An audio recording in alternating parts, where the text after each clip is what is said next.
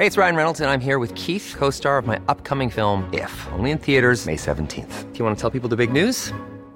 All right, I'll do. Sign up now and you'll get unlimited for $15 a month in six months of Paramount Plus Essential Plan on us. Mintmobile.com slash switch. Upfront payment of $45 equivalent to $15 per month. Unlimited over 40 gigabytes per month. Face lower speeds. Videos at 480p. Active Mint customers by 531.24 get six months of Paramount Plus Essential Plan. Auto renews after six months. Offer ends May 31st, 2024. Separate Paramount Plus registration required. Terms and conditions apply if rated PG. I'm Sandra, and I'm just the professional your small business was looking for. But you didn't hire me because you didn't use LinkedIn jobs. LinkedIn has professionals you can't find anywhere else, including those who aren't actively looking for a new job but might be open to the perfect role, like me. In a given month, over 70% of LinkedIn users don't visit other leading job sites. So if you're not looking on LinkedIn, you'll miss out on great candidates like Sandra. Start hiring professionals like a professional. Post your free job on linkedin.com/people today.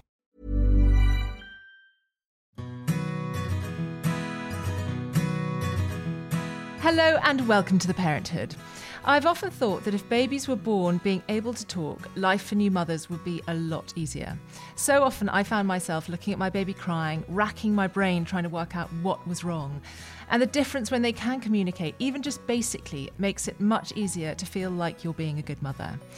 But is it just a question of waiting until they eventually develop the skill of communication, or is there anything we as parents can do to help develop language in young babies? Well, with me today is someone who thinks we can. Jennifer Warwick is a speech and language therapist who, in spite of working with children whose lives are made more difficult by neurological conditions, believes that there are various things that we as parents can do that will help our children communicate sooner. Jennifer, thank you so much for joining me today. It's a really great subject to talk about because so often we focus on. I remember when I was a young mother, I, you know, aged like four months, my daughter was having swimming lessons, and then you're teaching them music lessons. And actually, no one ever talks about teaching them the basic skill of communication. Yeah, you're absolutely right. And it's actually, it's only really since I've become a parent that I've myself thought how useful the skills that I've got as a speech and language therapist are to all parents in terms of supporting their child. Because you're absolutely right. I went to weaning classes, I went to, like you said, baby swimming, baby massage, baby yoga. But there's so much of a focus on doing something and attending classes, but much less in terms of what you can just be doing in your everyday routines to help your baby and young children in terms of their communication skills. And why? I mean, this is a bit of a rhetorical question because I do appreciate as a mother why it's so important. But beyond the sort of basic, you know, you're able to tell your mother whether you're hungry or cold or in pain, why is speech and language development such an important milestone for children? It's so important, I think, because actually, when you think about it, communication is everything that we do. If you're struggling to communicate as you get older, it will impact your academic success, it will impact your ability to form relationships with adults, with children, it will impact your ability to problem solve, to be able to kind of clearly let people know what it is that you want and you need. We know from the research that actually two year olds, I mean, I, I still have a two year old, she's nearly three, but she's still prone to a tantrum or two, that children who are toddlers, who've got better vocabularies, they're much less likely to have behavioural typical you know the behavioral tantrums and those sorts of things. So actually communication is a key to helping your child to be able to engage with you and engage with the world around them. I don't know if you've ever been in a i mean i'm not particularly good at languages but the only thing i can compare it to when i was much younger i traveled in china. And when i first got there i didn't understand anything at all. And i felt really quite anxious until i'd learned a little bit about what was going on, understood some words. It made a huge difference to be able to just navigate what was happening through understanding communication. So I think for children, like you say, it is a bit of a rhetorical question, but it's something that parents, we don't really think of because it's something that we just think our children are just going to do. They're just going to pick it up naturally. And also, you know, as a, as an adult, if you think about how frustrated you feel when you don't feel understood, Yes. and put that back to literally even the most basic requests, you can't necessarily communicate how of course, how frustrating it's going to be. And it sort of makes you understand. And we talk about the terrible twos and we sort of mm. roll our eyes as parents and think, oh, we have to endure it. But actually, putting yourself in your child's position that, yeah. you know, they can't communicate. And so much of that is probably going to explain a lot of behavior that we find quite difficult to deal with. Absolutely. I remember so well actually my niece, she was definitely a late talker. And mm. I remember once going on a car journey with her and she screamed and screamed and screamed and screamed. I'm looking at my sister going, How do you deal with this? She goes, It's every time, but what mm. can I do? And then about six months later, as she was developing her basic vocabulary, we got in the car and she managed to convey the fact that she was thirsty and then was just quiet. And it just made me think that maybe she was just really thirsty, but she couldn't communicate that basic need that would have been so easily resolved involved, and it just it put into perspective how how important it is to speak, but also how much more difficult it's got to be to be a parent for someone to a child that just naturally will talk a little bit later. You've just got so much, so many more months of that inability to meet their needs simply because you haven't been able to ascertain what those needs are. Absolutely. And I think it's also thinking about that, it's one of the milestones that I think parents really wait for. They're really excited, thinking, when's my baby going to say their first word? And when perhaps if first words are a little bit later, I think that can be really stressful because it's such an obvious feature. And lots of parents saying, oh, my baby says this or my baby says this. And that can become quite difficult and add more pressure to it when actually what you need is, is less pressure. So, yeah, it can be really tricky, both for parents and for little ones.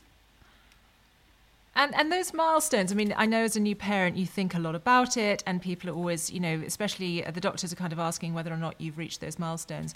What are those milestones? Let's just clarify. When should babies? When do they usually start um, saying their first words and being able yeah. to communicate? So actually, I mean, babies are amazing. They do so much in their first year of life before they're even saying a word. So you typically expect first words to emerge anywhere between about ten and fourteen months. But actually, they're learning so much. Understanding is what comes first. And I think that's something that parents don't naturally think of that because you're so focused on waiting to hear a word. What you'll notice is that before they say the words, they're starting to pick up and understand the words as part of your routine. So, you know, you might be saying dog and they're automatically looking around to look for a dog. And those milestones are just as important. There's a great, they're American, it's called the First Words Project. They talk a lot about milestones, and I think we really get fixated on words. They talk a lot about the importance of gestures and the importance of having 16 gestures at 16 months being really predictive of future communication skills. And it's quite a nice way to think of because little ones, they're always, you know, they're beckoning you, they might blow a kiss, they're starting to point and wave. And actually, if your little one's perhaps a little bit late with their words, being able to cue in and think, wow, actually, they're using lots of gestures to communicate is really, really helpful. But those are kind of, yeah, the main, it's sort of for early words, 10 to 14 months is what you typically expect. And when is when do you begin to worry? Because obviously there are some children that are just naturally late speakers. Is, yes. is that correct? Absolutely. And I think, you know, we touched on that a little bit in terms of why children have these difficulties. You know, some children might have an underlying medical condition as to why they might not be talking. And then there's a group of children we just don't really know. And there are risk factors, but there are a group of children, as you identify, who are just called late talkers. And in this group, it's very common. You might see that they're understanding, they're communicating in other ways. So they might be pointing and uh, uh, uh, making lots of noise and jargon, but they're just not using their words. Now, I think there's so many myths, and there's always a very helpful grandmother or aunt saying, well, you know, Jack didn't speak until he was three, he'll be fine. Which I think sometimes those myths are just really not helpful because what we know is that it's really important just to get some advice and help early. So I would say if your every child is different and words are the only just one of those milestones. So you would also be looking at things like understanding how your child responds and engages to you with you. Um, you might be looking at the gestures like we were talking about. So communication as a whole rather than just words. But i would say if you if you are concerned having a look there's a couple of great websites that i can communicate is the children's charity and the first words project. They actually detail milestones in their ages and stages section which are good to look at. I think as a parent personally i think milestones can be a little bit off-putting because you don't want to be comparing your child to other children. But actually when it comes to communication what we know is that understanding where your child is at. And if there is a slight gap, being able to then think, this is what I want to do to help them move forward to make their life easier. It's really helpful to kind of be aware of that and be able to seek support if that's needed. But you're a believer that there are certain things that we as parents can do that might make that transition into being able to communicate a little bit easier. So, so what can we do? And I guess, I mean, presumably you can start right at the very beginning. Absolutely. And I think babies, like I said, I mean, babies are amazing. When you watch how they communicate with everyone around them, I mean, their brains are just hardwired for interaction and for learning to communicate because it's such a fundamental thing that we do as people. I will never tire of seeing a baby on a bus and giving them a smile, and they just instantly smile back at you because that's the way that our brains work. And they know from really little ones that from they do these amazing sucking studies that as soon as your baby's born, they could recognize your language. So, say I was a Japanese speaker, they'd recognize Japanese from, say, English, which is incredible. So, you know, they have a dummy in their mouth and different um, languages are played to them. They know that the baby recognizes Japanese because they start to suck the dummy really hard. They recognize it and they're picking up on it. So I think it's never too and early. That's from in utero. That's from, from what yes, they're hearing absolutely. while they're inside. Absolutely. And I think it's never too early to really start thinking about tips around communication. And, you know, I think all those things about remembering that language comes from interaction. So without interaction, it's a bit like, you know, all those awful, I think it's more sort of back in the 80s, the awful stories about the Romanian babies in orphanages who don't get any interaction and they don't learn to talk because what you need to learn to talk, you need to have interaction. It's not about teaching language to your baby. Every time you look at them, every time you engage, it's so natural that we pick up a baby, we hold them in our arms, we look at them, we're face to face with them, we start copying those sounds. Actually, they're things that most parents do naturally but you're actually really supporting your child's communication skills from doing them. So, from very early on, you can be doing things to engage with your baby, being face to face, copying their sounds, copying their babble. It teaches them about having a little conversation, sort of vocal turn taking, playing at their level, sort of following the things that they're interested in. I remember as a sort of new parent being sometimes slightly frustrated that I I mean I spent a huge money amount of money on things from Amazon that I thought this is going to be really helpful. This will help her do this. And actually her just being really interested in the box or the packaging. But if we can follow their lead they're going to be more likely to communicate about those things that they're interested in. So not always feeling that you've got to you know you've got to do this now, we're going to run to this next class, or we're going to rush and do this. But actually, just following their lead, having a structured playtime for little ones, and focusing on what they're interested in, and really playing are really key things for little ones to support that early language development. Yeah, it's so interesting that I was we were recording about probably about a year ago now actually a podcast with a child psychiatrist um, called Catherine Hollins and we were she was talking about how it is possible to communicate with your newborn baby and that they will communicate with you obviously not using words yes. that we're familiar with but they will use their little cues Absolutely. and gestures to communicate with you. And she said, what we tend not to do as very new parents is listen to our children. Yes, and absolutely. we had when we were recording, she we had a lady here with her newborn baby, and Catherine was sitting and chatting to the baby. And she was talking to the baby using lots of facial expressions yes. and really engaging with the baby.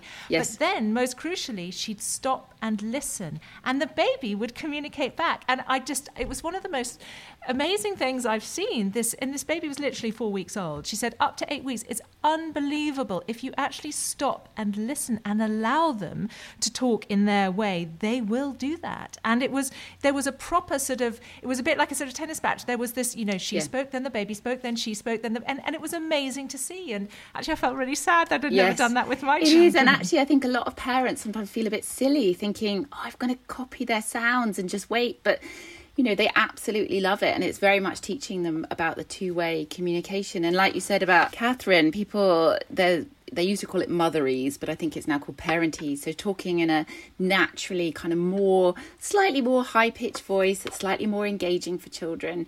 And babies love faces. So making sure that you're face to face when you're doing that gives them the biggest opportunities in terms of engaging with you and developing their communication skills. Hey, it's Ryan Reynolds, and I'm here with Keith, co star of my upcoming film, If, only in theaters, May 17th. Do you want to tell people the big news?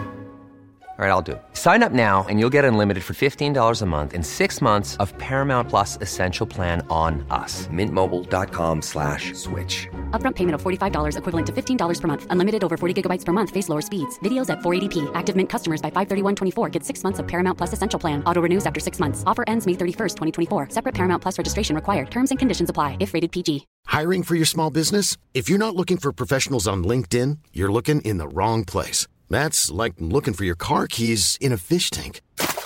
LinkedIn helps you hire professionals you can't find anywhere else, even those who aren't actively searching for a new job but might be open to the perfect role. In a given month, over 70% of LinkedIn users don't even visit other leading job sites. So start looking in the right place. With LinkedIn, you can hire professionals like a professional. Post your free job on linkedin.com slash people today.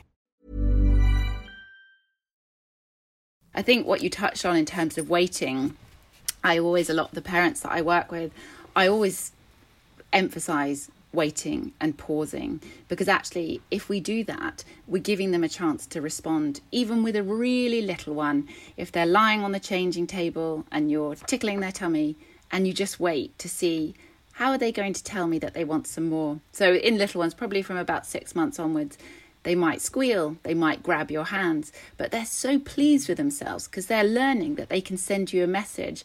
I like that, and I made that noise, or I used that gesture, and mummy did it again. And that is so satisfying. It helps children learn that they're intentional, that they can communicate with other people around them.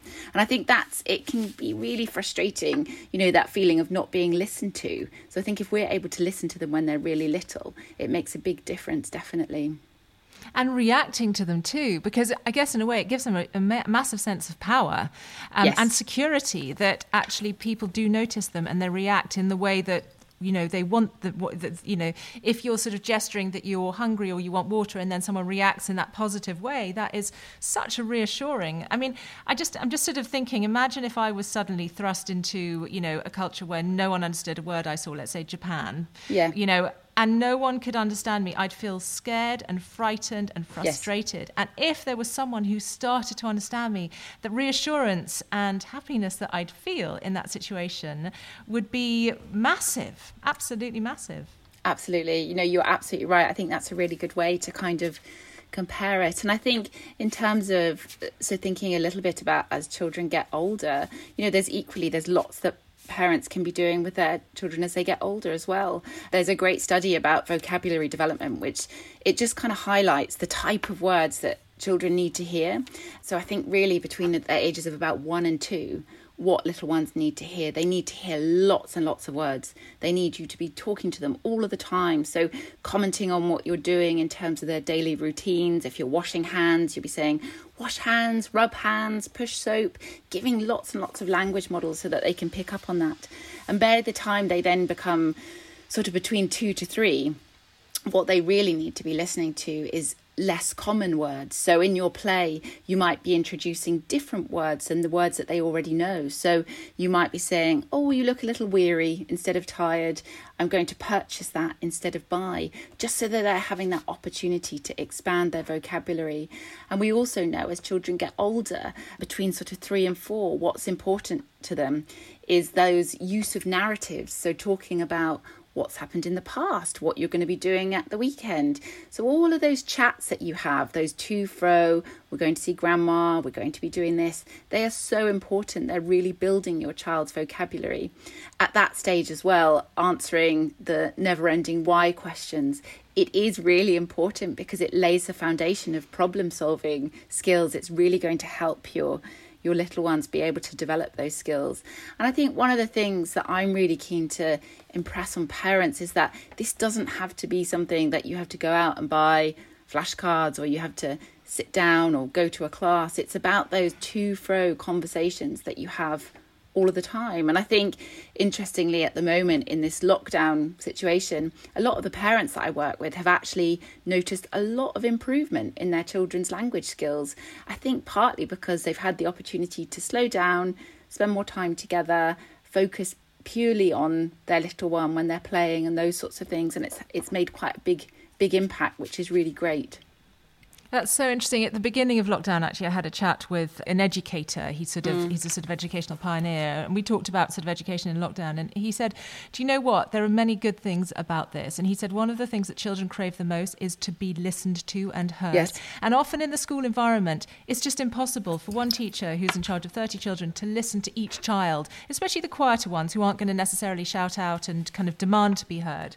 And um, he said, you know, if you do, you know, obviously it's not ideal that they're not going to school and they're missing out on the social. But even if you just spend the extra time you have with your children just listening to them, yes. that is going to make a huge difference. And it sort of it correlates with what you were saying in terms of listening, then promotes, you know, yes. their confidence in terms of talking as well and expressing themselves and, and their yeah. feelings. And absolutely, it promotes that you've got something worthwhile to say.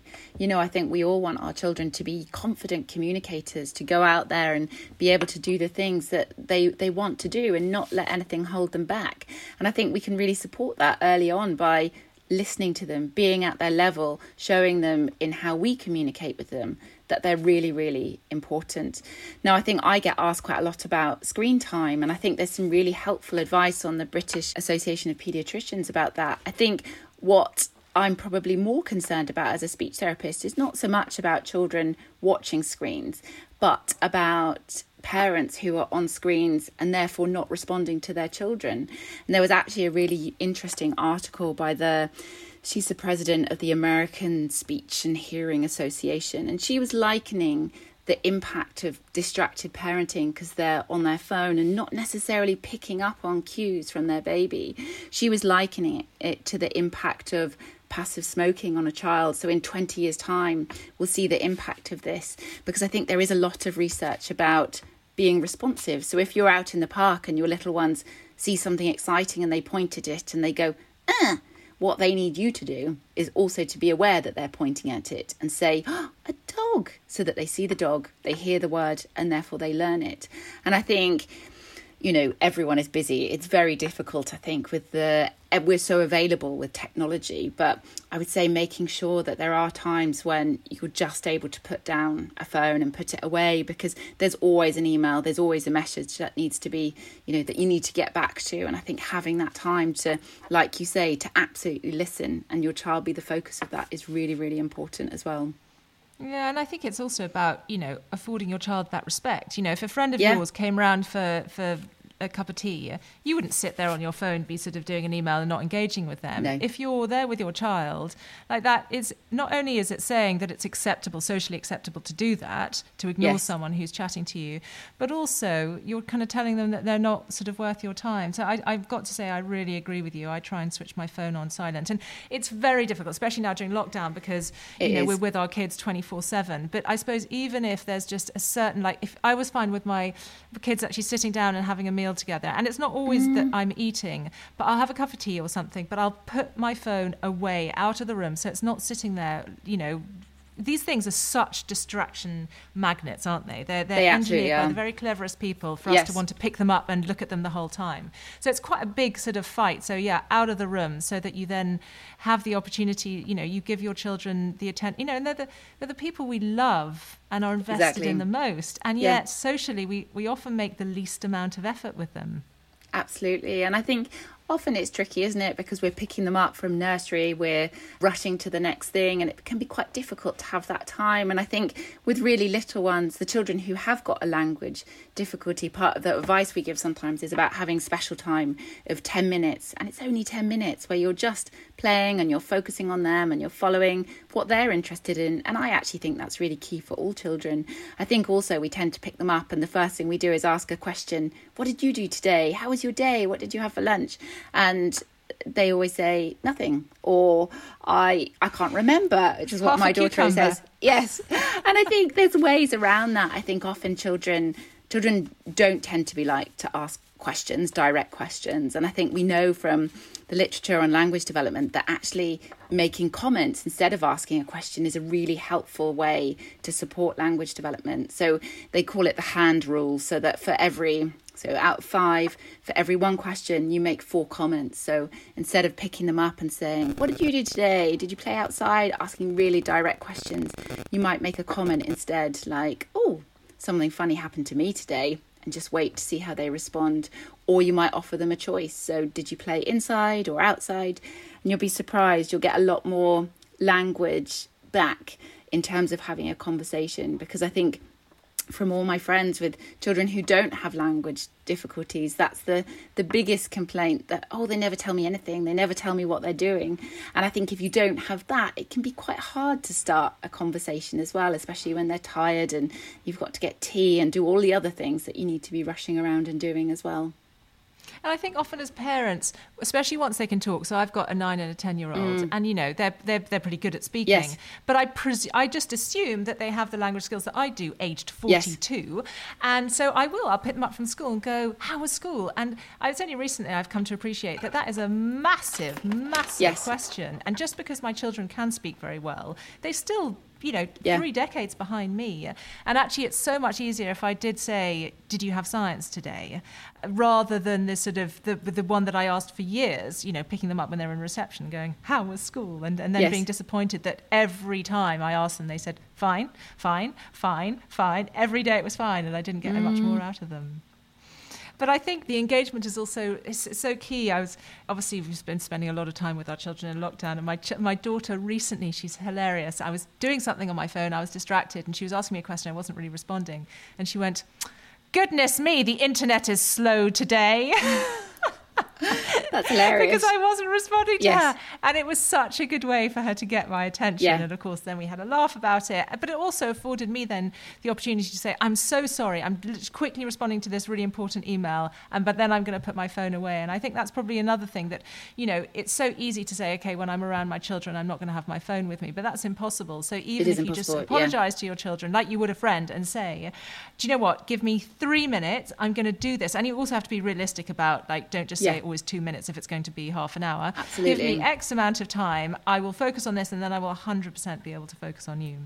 Yeah, absolutely. You know, you're completely right. I think you know it's impossible to especially in lockdown at the moment you, you, know there's lots of things that people need to be doing but you're right i think having clear boundaries and then having that time of okay now i'm with you we're going to focus on something together um, and so, and yeah. also I, I, suppose you know if you know a lot of a, a lot of us are, are, working parents and rely on other caregivers to look after our children and i think especially when you know you have someone that you're paying i've mm. always just been really clear that, you know, when you're with my children, obviously I want you to be available in case I do need to call you, but please, like the amount of times I see nannies in the park with children, the yes. nannies on the phone, and the children are sort of desperately trying to get their attention. I yes, mean, I think really that sad. is a dereliction of care. Personally, you know, I, yeah. I'd, I, I, to almost say, listen, I, I, know this does sound a bit mean, but actually, when you're with my children, I'm paying you. Please, can you be absolutely present for them rather than checking Facebook because yeah. actually it is a bit dull spending a whole day yeah. with a three-year-old. Absolutely, yes, of course. And I think you know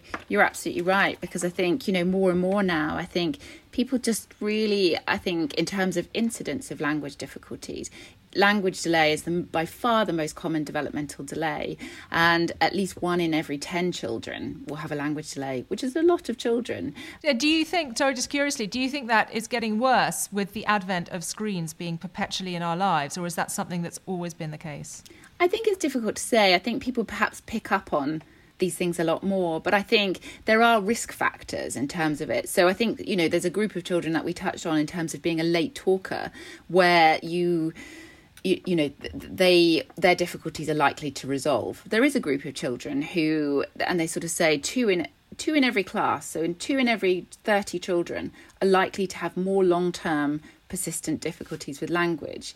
And I think you're looking at uh, if there's a family history or if if your child when they're little have difficulties understanding, if they're struggling to understand instructions, that's a risk factor for more persistent difficulties. Also, I think if there's a family history of literacy difficulties, that again is a risk factor for these. So we're talking to dyslexia yeah them them to become sort of more pronounced and i think you know that group of children who go on to have more difficulties, often the children that I work with, they're quite good at covering these things up. They follow the instructors in class because they look around at what everyone else is doing, or they look around and they're trying to fit in, they're trying to do it. I think it's a really interesting fact that um, a lot of young offenders, there's, I don't know the exact statistic, but a lot of young offenders have speech and language difficulties. And now a lot of speech and language therapists work as advocates in the criminal justice system because a lot of them don't understand. They've got significant language difficulties and they're very vulnerable to being manipulated to be doing things that they shouldn't be doing or trying to fit in with others. And the impact of those language difficulties can be really, really far reaching. I mean, presumably the anger at not being understood, you know, absolutely frustration or being able to express that. And I think even with emotions, language is central to everything. So, language is central to emotions. If you can't make an explanation, you're not going to be able to clearly articulate how you feel. So, I think now people are so keen on teaching their children to be emotionally literate. A lot of that does depend on being able to use language. Because if you can't identify and make an explanation as to how you're feeling, you're going to really struggle with that. So I think, you know, there are obviously other risk factors as well. So socioeconomic status, there are some areas in the UK where 50% of a classroom might have language difficulties. And that's huge in terms of the impact on them, their families, and society, really, in terms of how they're going to make progress and access the curriculum. How uh, how big a role does other languages being spoken at home play? I mean, obviously we have a, a large immigrant population yeah. in the UK, and you know, many children whose parents don't speak the language in which they are taught. I mean, I was talking yeah. to a friend of mine who teaches at comprehensive school, and she said, in you know, in reception, fifty percent or even more of the children yeah. English is not their first language, and some children will arrive in reception literally have, hardly having learned any English because their mother might not even speak English. Yeah, absolutely. And actually, I get asked a lot about bilingualism. I mean, the advice from the Royal College of Speech and Language Therapists is that bilingualism is such a fantastic gift for a child to grow up with. And children who are developing communication skills typically they just learn both. So often parents say to me, "Oh, should I try and teach them? So should I hold up a cup and say it in French and German?" Absolutely not. You just need to talk to your baby in the language you feel most comfortable in. So actually even families who are in that situation where their child starts reception and they might not have been speaking English before, it's far better that a parent speaks in the language that they're most familiar in rather than trying to use a language that isn't their natural language because then the child is hearing a broken language model if that makes sense. So i've worked with some families. I used to work near westminster and we worked with a big bengali population and i think the families felt a big pressure to be speaking to their children in English. We were always saying, look, actually, it's much better if you speak Bengali because you're providing a full and appropriate language model rather than a language model that is not fluent. So those children do, you know, children whose skills are developing typically, once they're submerged in another language, they will pick up those skills. So it's always best to talk in the language that you feel most confident with. That's not, you know, as I said, one in 10 children might have a difficulty with language, but that's not going to be caused by bilingualism or being exposed to two languages as well. Well, and also that makes sense because I think what we're teaching children is not so much the words and the vocabulary; it's so often the nuance. It's yeah. the little, it's the humour, it's the wit. Yes. And my, my, mother's Austrian, and and I'm nearly bilingual, but not quite. And actually, where I really notice it is that I can be quite funny and yes. witty in English, but not in German. And, you know, so I can speak German and you can probably you know pretty well but it's that exactly if i had brought my children up just speaking german to them like I wouldn't, I think, be teaching them the sort of the, the, that nuance of language, yeah, which is absolutely. sort of unteachable. It's not something you can teach as a teacher. It's something you learn no. just through life and you learn it through exactly like we were saying at the beginning you learn it through interaction. So you learn it from those opportunities you have with your family to be sitting around to be engaging to be sharing humor. All of those sorts of things are so crucial to developing communication skills as a whole I know my mom, my mother always said she's a big advocate of speaking languages. She speaks six. She said, Marina, wow. the best way to learn a, a, a, language is to have a boyfriend who only speaks that language. and it's true. You know, she's always saying, you know, the way the English teach foreign languages is terrible. You're not going to learn yeah. French by reciting "je vais, tu vas," but you will learn it by falling in love with a Frenchman. yes. Yes, or immersing, you know, just that immersion is what's important. I mean, I think at my daughter's school, she's in reception, and the teachers say, the French teacher said, we just talk to them in French. The girls start off thinking, there's something wrong with them they can't speak to us. And they actually think that they don't speak any English. But because they just talk to them in French, they pick it up really quickly, which is amazing. I presume also reading to your children is really important in terms of communication. Because actually, one of the things I find difficult is, is conversation with my children. Yeah. Even though they are nine and 10 and they've got really good language Yeah. skills. You know, it's not like you're sitting down with three of your girlfriends and you just have a natter and that conversation. Like you look at your watch, it's suddenly midnight. You're like, where? How Yes. did it come to midnight? Yes. You love your children so much. You're so invested in them. And you sit down. You've been so looking forward to seeing them. And you're like. So, and you try and have a conversation, and it's so difficult. It's like wading through mud. I often find that we need something to start on, and often reading a book, we can read a story that they're really engaged in because it's a story that they've chosen that is suitable for their age. Yeah. But then we can sort of discuss. And also, I suppose, you know, you talked earlier about the importance of using different vocabulary Yeah. so that they learn new words. You know, you're reading someone else's words, someone else's perception, and, and you can sort of then have a discussion with your children based on that. And that can be that sort of repetitive Dear Yeah. Zoo at the beginning to Harry Potter when they're a little bit older. Yeah, absolutely. I think reading is really, really important. And I think even when children are getting older, so there's a couple of things from what you were saying. And I agree, you know, trying to strike up a conversation with a nine or 10 year old, it's quite tricky at times, but having a context. So, you know, that's why I think about screen time. There's nothing wrong with watching a TV program together and then having a chat about it afterwards, or, you know, exactly like you say, reading a book together or board games, all those sorts of things. It gives you a bit of a context to talk about afterwards. And I think you're absolutely right. I think books are a great way to have that shared engagement, but also exposing to vocabulary and also pointing out things as well. I think my daughter's nearly five and just sort of becoming aware a little bit about hidden meanings, so stories with two meanings, where there's a sort of implied meaning rather than just being what's spelled out in the words. And they're a great tool to kind of explain that or talk about how someone might be feeling. So you're developing their sort of emotional literacy skills as well, and also to be modelling language. Everyone loves Julia Donaldson. My two year old is particularly keen on Charlie Cook, and she loves the page with the dragon. And for a few times, for a few nights, she goes through a stage where she wants the same story again and again.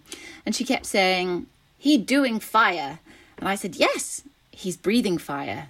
I said it a couple of times. And now I never had to say to her to ask her to repeat me or teach it. But she looks at me and says, He's breathing fire. And she's just picked it up. And I think if we hadn't been looking at that book and I hadn't had the opportunity to model it to her, she wouldn't have learnt that. So I think exactly like you say, it's a great context to be able to share and to be able to engage together and model vocabulary as well. I mean, sometimes when children get it wrong, it is impossibly sweet. And It there's is. Sometimes, you know, a desire as parents to want your children to remain childlike. And you sort of, I remember my, I think it was my nephews who used to, whenever they, they would cut themselves and there was a little bleeding, they'd say, It's blooding, I'm blooding. And we all thought that was just impossibly sweet. And their mother didn't correct them. How Yes. important is it for us to correct them when they get it wrong? Is it detrimental to their development to sort of when they do say something really adorable, just to think, I just want to keep that? it i mean it's so sweet when they do it. I think it's always worth giving them a language model. I think don't it's not people sometimes feel like they need to ask their children to repeat them repeating them isn't helpful but just offering the correct version. So if they say oh it's blooding you might say oh no you're bleeding which you naturally would say. So they're having an opportunity to hear it. But also you're not correcting because i think if we're constantly correcting it's not a nice feeling either. And i think my my elder daughter spoke very clearly whereas the second one her speech she, she makes a few more errors with her sounds. And i've never corrected her as such but i'll model it back to her so she was talking about her sandals the other day and she was saying my new dandles i said yes your sandals are so lovely and she looked at me and said, Yes, my sandals. So I think just offering that model, it just gives an opportunity for them to pick up and hear it correctly. Whilst I know exactly what you mean, it's completely adorable, but it's still helpful just to give them the correct version as well. Well, and also it's a bit unfair on them if you sort of go, oh, yes, your dandles, your dandles. And then they get to school and they're like, look at my dandles. And then other Yes. children are like, ha ha, they're not dandles, they're sandals. And then your yes, child feels, exactly.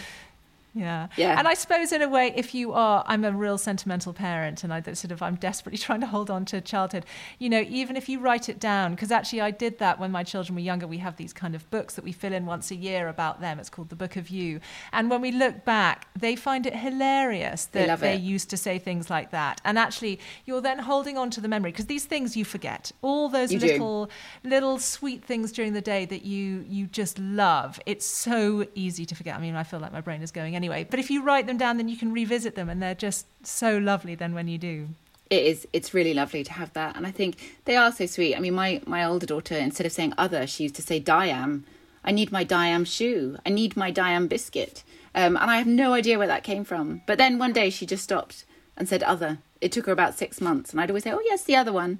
And then she just How stopped. did you work And out that Diam was other? I, do you know, it was tricky. I, I kept wondering, why is she saying this? Why is she saying this? And we thought it was hilarious because she just kept saying Diam all the time. And I think children just do, they sometimes make up words from, or put two words together to kind of fulfill a purpose. But she was using it consistently in that context that we kind of worked it out. But it just stopped one day and then I, I missed it. And we, we still talk about Diam. And you're right, she finds it hilarious. We uh, Ludo's first like very special toy was this little kind of polar bear comforter thing that he always slept with, and we always used to call it polar bear. And at one point he started saying poder, poder, and after a, a while I realised that he was trying to say polar bear. But anyway, this little animal became known as poder. It's still Yes, his most precious that's thing, very sweet. He's ten, but uh, you know, so I suppose you can give little kind of family names to things. Absolutely. But uh, yeah, I remember him him saying always Nuggy Seeker, and I was like, what does that mean? And after a while, I realised it meant another music. He wanted more music on his little thing, Nuggy Seeker. So sweet. Oh. And I'm just thinking about twins too. Yes. I've heard that sometimes twins tend to develop speech and language a little bit later than Yeah. singletons because they are able to communicate with each other not using traditional Yeah. speech and language. Is that true or is I that think, just I mean, twins. We know that children. We know that twins do develop their language a little bit slower, and I think as a parent of, if there are parents of twins, you know, to be reassured by that, that their milestones, their language milestones, will be a little bit behind. I think the reasons behind that is some of the reasons is that often parents like I said, children need that engagement to learn words. And if you're talking to two, you might be talking to one and the other one's listening. So they're not necessarily getting that full one to one attention. And also, one twin might communicate slightly more than the other one, so sort of speak for the other twin as well. It is something that's in the research literature that twins will will speak slightly later, so it's very common. I think lots of twins come to sort of speech and language therapy drop-ins or you know little classes to boost those skills, but um, it is it's very common that that's the case. Yeah. Okay. And then obviously as your child gets older, you know, every day they're learning new words. Yeah. They should be able to communicate a little bit better. But do you find that there's often a sort of I, I've just recorded last week a podcast about teenagers and teenagers often become a little less Yeah. vocal and able to or willing to communicate i suppose not able a bit more reticent i definitely noticed that a bit more with my my 10 year old is that is that quite normal in terms of child development I think in terms it's completely normal. I think a lot of teenagers or children as they get older, they start to communicate a lot more with their peer group and their parents become less of that sort of the main people that they're communicating with. I think always like you said at the beginning it goes back to that importance of listening. If your young person as they get older knows that they can always be have that opportunity to have time to sit down and to chat with you. And it's less about language development, more about that interaction. I think that's really, really important, definitely. And my, my kids are only little, but I hope that they will be able to do that, definitely. I mean, I've found that sort of, you know, one on one time, but often, you know, like my, my son's just started school again. My daughter hasn't. So actually, we've been walking to school every day, and it's been so nice having 20 minutes each way where it's just us. And, Yeah. we, and he, he, you know, he won't, won't necessarily talk to me about his friends, but he'll sort of go, you know, who do the trees belong to on this street? And we'll have sort of conversations around that. And I think often that sort of having nothing specific to talk about Absolutely. inspires conversations that are sort of much deeper and more productive than the right i've got 10 minutes how was Yes. school are you Yes. still friends with so and so was anyone mean to you today that kind of conversation Absolutely. No, you're absolutely right. I think that's, that's yeah, that's lovely. and presumably if your child does become a little less willing to communicate you don't then step back and think well he doesn't want to talk to me you still keep on trying and trying to work out you know give them the opportunity to communicate because it will come back Absolutely, absolutely. And I think they're they're sort of slightly different things, aren't they, in terms of teenagers becoming more reticent than not necessarily having the skills. I would say as children kind of get older, as they get older to, to the top end of primary school, helping talking about emotions is really really helpful because obviously as you become a teenager those things come to the forefront and if they have a good emotional vocabulary. And if they have those opportunities to talk about how they're thinking and feeling, you're sort of laying the foundations for that. So rather than having to start those conversations when they're teenagers, if you're able to, they're naturally sort of open channels, it might be slightly easier as they get older as well. And I suppose modelling as a parent your ability to talk about your emotions. I think the emotions, you know, when it comes to talking is so important because we often have emotions that we're ashamed of. We often have difficult feelings and you can I think can feel often quite lonely if no one else talks about them and shares Absolutely. that vulnerability.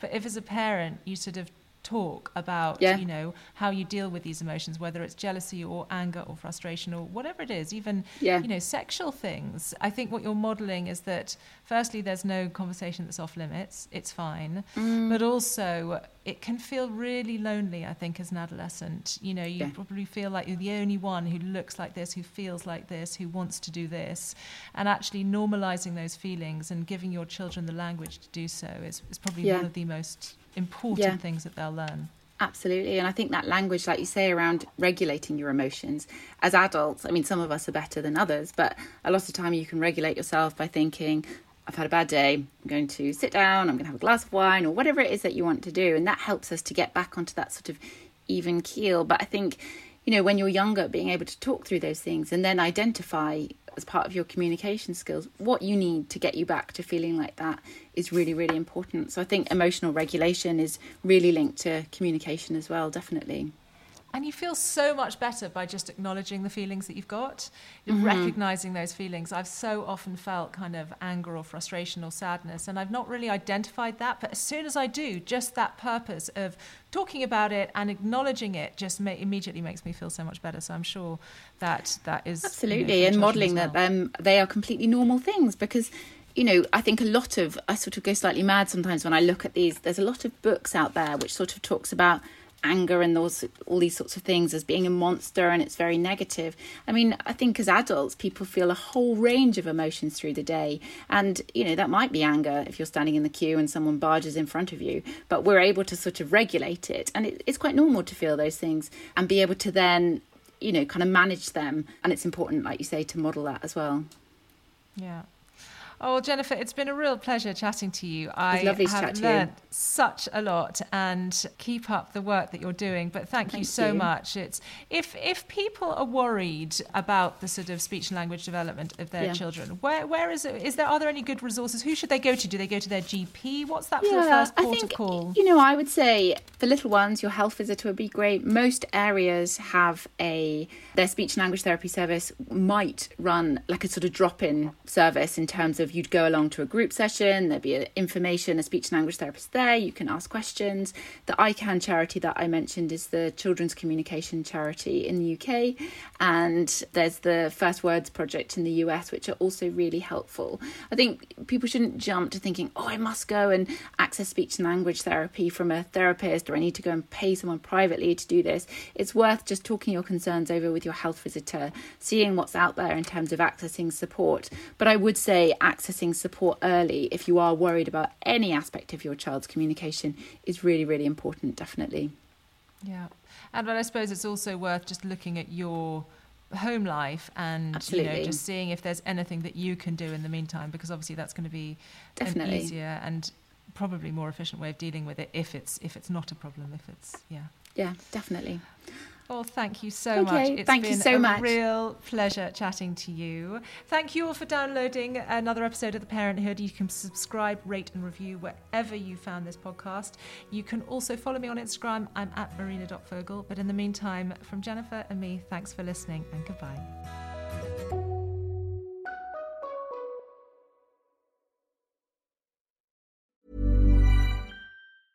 Hey, it's Danny Pellegrino from Everything Iconic. Ready to upgrade your style game without blowing your budget? Check out Quince. They've got all the good stuff shirts and polos, activewear, and fine leather goods, all at 50 to 80% less than other high end brands.